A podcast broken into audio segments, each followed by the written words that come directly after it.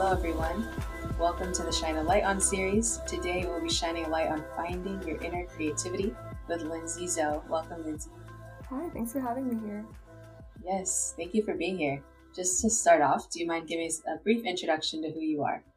Yeah, sounds great. So, my name is Lindsay. My pronouns are she, her, hers. Currently, I'm a junior at UNC Chapel Hill, double majoring in computer science and linguistics, and also minoring in Japanese. So, I guess I'll just tell a bit of a story. I very much stumbled into tech in college basically what happened was when it was time for me to apply to college, I was not at all set on what I wanted to do with my life. But I did know that I've always been a creative at heart. So I was looking for a field where I could flex some of these creative muscles and also have a positive impact on others. And I, I landed on computer science because I love the idea that programming could create such complex and interesting technologies from nothing but some keystrokes. And obviously, since then, I've like found out that it's not quite that simple, but I still like that it feels a bit like magic to watch your code come to life. You know, since then, I've been really excited about the tech space, and I currently serve on the boards of six organizations at my university, including UNC's Data Science Club, um, a hackathon called Pearl Hacks, which is a hackathon for women and non-binary students, and uh, CS Plus Social Good, which is an organization that works with local nonprofits to create technology solutions. I'm also one of our department's student ambassadors, and I work part-time as an undergraduate teaching assistant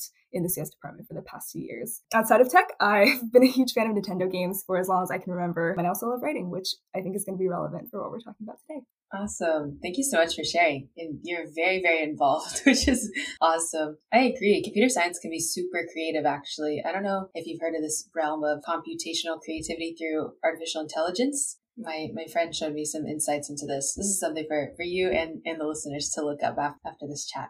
Going back to our conversation about inner creativity, this I think is such an important topic. I studied also sort of a, a, mixed bag of skills in college. It was called web design and engineering. So I completely understand this. I want to be in tech, but how do I stay with my creative side? So thank you. I'm, I'm glad to be chatting with you today. What does inner creativity mean to you exactly? It's a little bit cheesy, but there's this quote, sort of, this like slogan I've been using forever um, since I started programming, at least, um, that makes me really excited about creativity in tech and creativity in general. And the little snippet is called Building from Air and Ideas, and it comes from this quote from Fred Brooks, who is the founder of the UNC Computer Science Department. Among a lot of other things, he's got tons and tons of achievements, but the quote goes something like The programmer, like the poet, works only slightly removed from pure thought stuff. He builds his castle in the air from air, creating by exertion of the imagination. That was a quote that was presented to us in my intro computer science class, um, and I think it does a really great job of capturing inner creativity to me, it's this idea of you have all these worlds and ideas and like fascinations inside of you, I guess, whether or not you're you've drawn them out to a medium like art or dance or programming. The next step, I guess, is being able to draw those out and put them into the world so that you and other people can view them in some form. But I think everyone does have this ability inside them to create worlds and ideas like that. I definitely agree. And this like inner creative world that I think everyone has, I think is essentially what kids do and express all the time, in my opinion. They're always thinking creatively and honestly saying nonsense all the time. But it sounds crazy to us because I think as you grow up and maybe are in a more professional setting, these sort of like crazy ideas, in my opinion, are, are shunned typically. But some of the most innovative spaces, I think, essentially are like bring out the, the kid in you, like the imagination, the creativity. Have you had experiences with that, or what are your thoughts on that? Um, actually, something that happened to me today, or not happened to me, but something I saw today was um, uh, someone in my network was asking for tips on how to create like a nice professional LinkedIn bio. And I was just sitting there thinking, like, especially as someone who works in tech, you actually have a lot of freedom to be creative. You know, like your bio, you can have a very nice, clean professional bio if that's the image you want to portray. But I also feel like it doesn't necessarily have to be who you are just because you're someone who works in tech, right? Especially in tech, I think tech has become a lot more, a lot more open to creativity and more casualness, I guess. And so I was just thinking about how we we like to present ourselves in this professional light because it's what, like you said, what we're kind of told that we have to do. But creativity is such an important part of the jobs we do. It's also important to like present ourselves as, as creative individuals. I definitely agree. So, on a personal level, Lindsay, why do you find it so important to find time to be creative, whether at work or outside of work? yeah, that's that's definitely super important to me. Um, and I'll preface that by kind of saying that I think it's super hard to have multiple identities at one time. So you know, there, there's lots of different domains that that fits in. But for the one that we're talking about right now, um, trying to be this you know logical, rigorous programmer and also trying to be a creative is, is really difficult to balance. You know, when I was in high school, I I was in band, and so for for four years while I was in high school, that was like my main identity. I was a marimba player or percussionist or a band kid or whatever. That's like what I focused on. And then once I got to college college and no longer played music, I was a computer science student. That was like my defining personality trait because when I wasn't, you know, in classes, I was working with these clubs or I was recruiting and it was all tech related.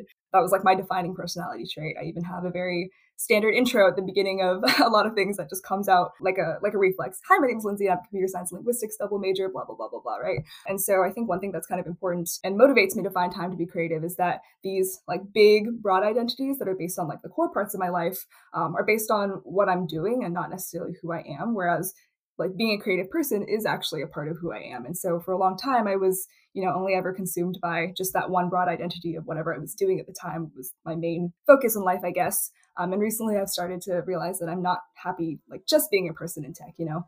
I think tech right now is something that I do for the world because I want to build technology that helps other people. I want to help other people explore technology. And that is very exciting to me. Um, whereas creativity is something that I do um, just for me. And it's like a quiet, intrinsic part of who I am.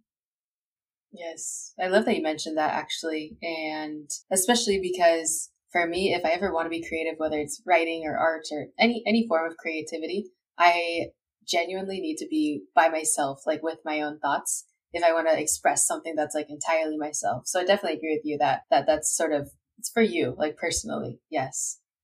So I am curious, how would you say that you balance a tech job with creativity? Is is creativity something that you feel you're implementing during work or do you just make a point to do outside of work? How do you how do you balance these? So I would say there definitely are elements of creativity in programming. Um, sometimes coming up with creative solutions, or especially in uh, one of the clubs I work with, CS Plus Social Good, we that, that involves a lot of working with clients and figuring out, you know, how do we actually incorporate technology into people's lives because we're not just building something in a vacuum. Like these are things that people are going to have to use, and sometimes you have to think of creative ways to to make these technologies the most useful for the people that you're working with. But for me, honestly, I would say that my my tech work and my creativity, I keep other than like the creativity that needs to be involved in the job, I keep them pretty separate. Um, because for me, like I think there's this this expectation for a lot of people that um, your job has to be like your purpose in life.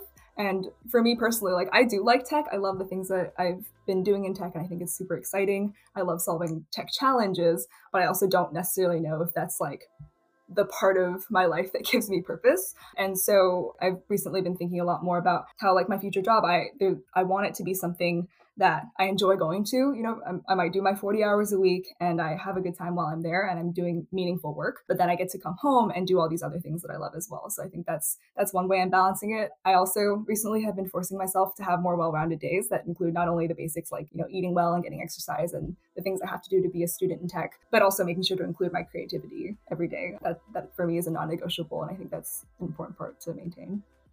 First of all, please teach me how to how to balance your life. But second, I really like this differentiation you just made between being creative at work or on the job because I'm sure maybe a lot of graphic designers or I do some product design and product designers listening and are like, hey, you know, I get to be creative at work. Like this is this is my way of doing it. But your your inner creativity, I think it sounds like it's something else. It's something for you and it's not necessarily for the rest of the world. So I do appreciate that differentiation that you can be creative at work, but inner creativity for yourself happens closer to home, it sounds like.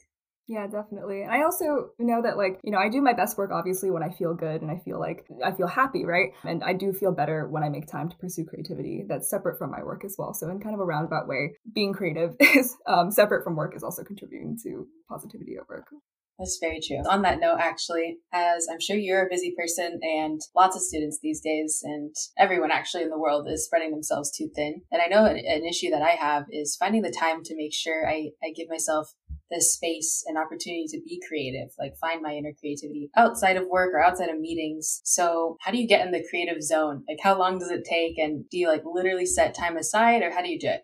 I wish I could say that like I just light a candle and then the magic starts happening and the words just transcribe themselves onto paper, but that's unfortunately not the case. I wish. Putting too much pressure on having a perfect space to be creative can actually, you know, prevent you from being creative because if, if you need very specific conditions to get to work, like you need your room to smell an exact way, it needs to be right at the crack of dawn or right at a specific time of the day and and the world has to be quiet or something like that, then you know those conditions are not gonna line up very often. And so sometimes it's like even if you're not feeling creative, just starting on your creative hobby might help you get into the mood or even if it doesn't it's like hey you've, you've worked on it for a couple minutes at least that's that's better than nothing. Maybe you can try again later and come back. But I, i've always thought that like making a little bit of progress is better than not making any progress at all. I have found that having habits helps. Writing around the same time every day has been good for me. I tend to write in the evenings or i'll do like my blogging earlier in the day and then i'll do my uh, novel writing later in the day and i think that's just the way my, my brain associates late night with with fantasy and earlier in the day with more professional stuff that helps. But once again, I don't think waiting for the perfect conditions is the way to go if you're trying to get into the creative mood. Yes, I think that's a very good point. And with writing in particular, I think it's it can be extra tricky sometimes because for me, if I ever want to write, when I really want to write, it comes in times where I'm, I'm doing something else and I have like a, a moment where I just to myself and I can think and then a brilliant idea comes to mind. I'm like, oh, I have to stop everything I'm doing. I need to write this down. So yes, I definitely agree that typically I think like the best pieces don't just come after you light that candle and sit down and get ready to write. Yes, thank you for that.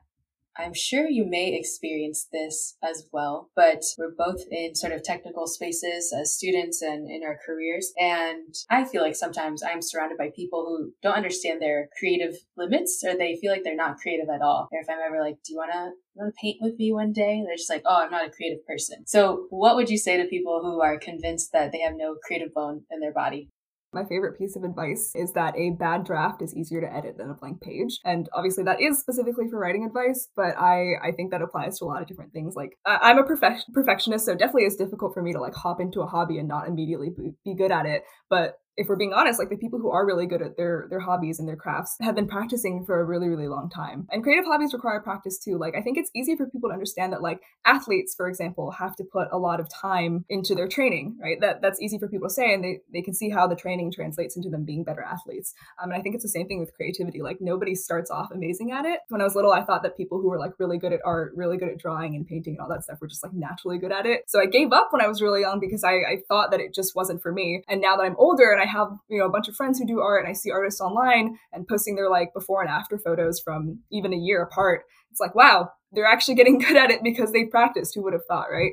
And I guess for, for anybody who might be hearing this and thinking, like, if that's the first time you've ever heard this and you realize that you need to practice to get good at stuff, it's not too late to start now. Like, if you're thinking about all the time you lost by not having started earlier, like, it's definitely not too late to begin. Like, there's never a time where it's too late. And then another thing I would say about that is that, like, you don't have to be good at something to do it, especially if it's something that you're doing just for yourself. The idea there is to do it because you enjoy it. Like, if, if all you can draw is stick figures, but drawing stick figures brings you some joy or makes you feel relaxed or something, like, spend time doing it. You know, you don't, there's no pressure on you to, to make this the best thing that anybody's ever seen. You should be doing it because it makes you happy and not necessarily because you want approval from others on it. I love that point a lot. I like to call myself I'm a self-proclaimed chef. No one has ever necessarily titled me as, as a chef before, but I'm like, hey, I like to cook a lot and bake a lot and I've gotten good feedback. So I'm a chef. So I love this idea of speak into existence, label yourself what you like, and if it makes you happy, then then that's it. That's all you need. Yeah, exactly. All right, Lindsay. Any last words of wisdom for folks who are interested in using using their right brain, their creative brain a little bit more? Don't wait for the perfect moment to start. Start trying it now. You know, programmers will write some ugly, messy code when they're just starting, right? And in, along the same vein, art, music, writing, dance, all those other creative hobbies will not be beautiful at the beginning, you know? And that doesn't make those first few projects any less valuable. So I think just starting as soon as you get the urge for the first time is, is probably the way to go. Thank you so much for joining us. It was great chatting with you. Thank you for having me here. Yes, of course. To anyone tuning in, thank you for joining us. As always at Opal, we shine brighter together, and we'll see you next time.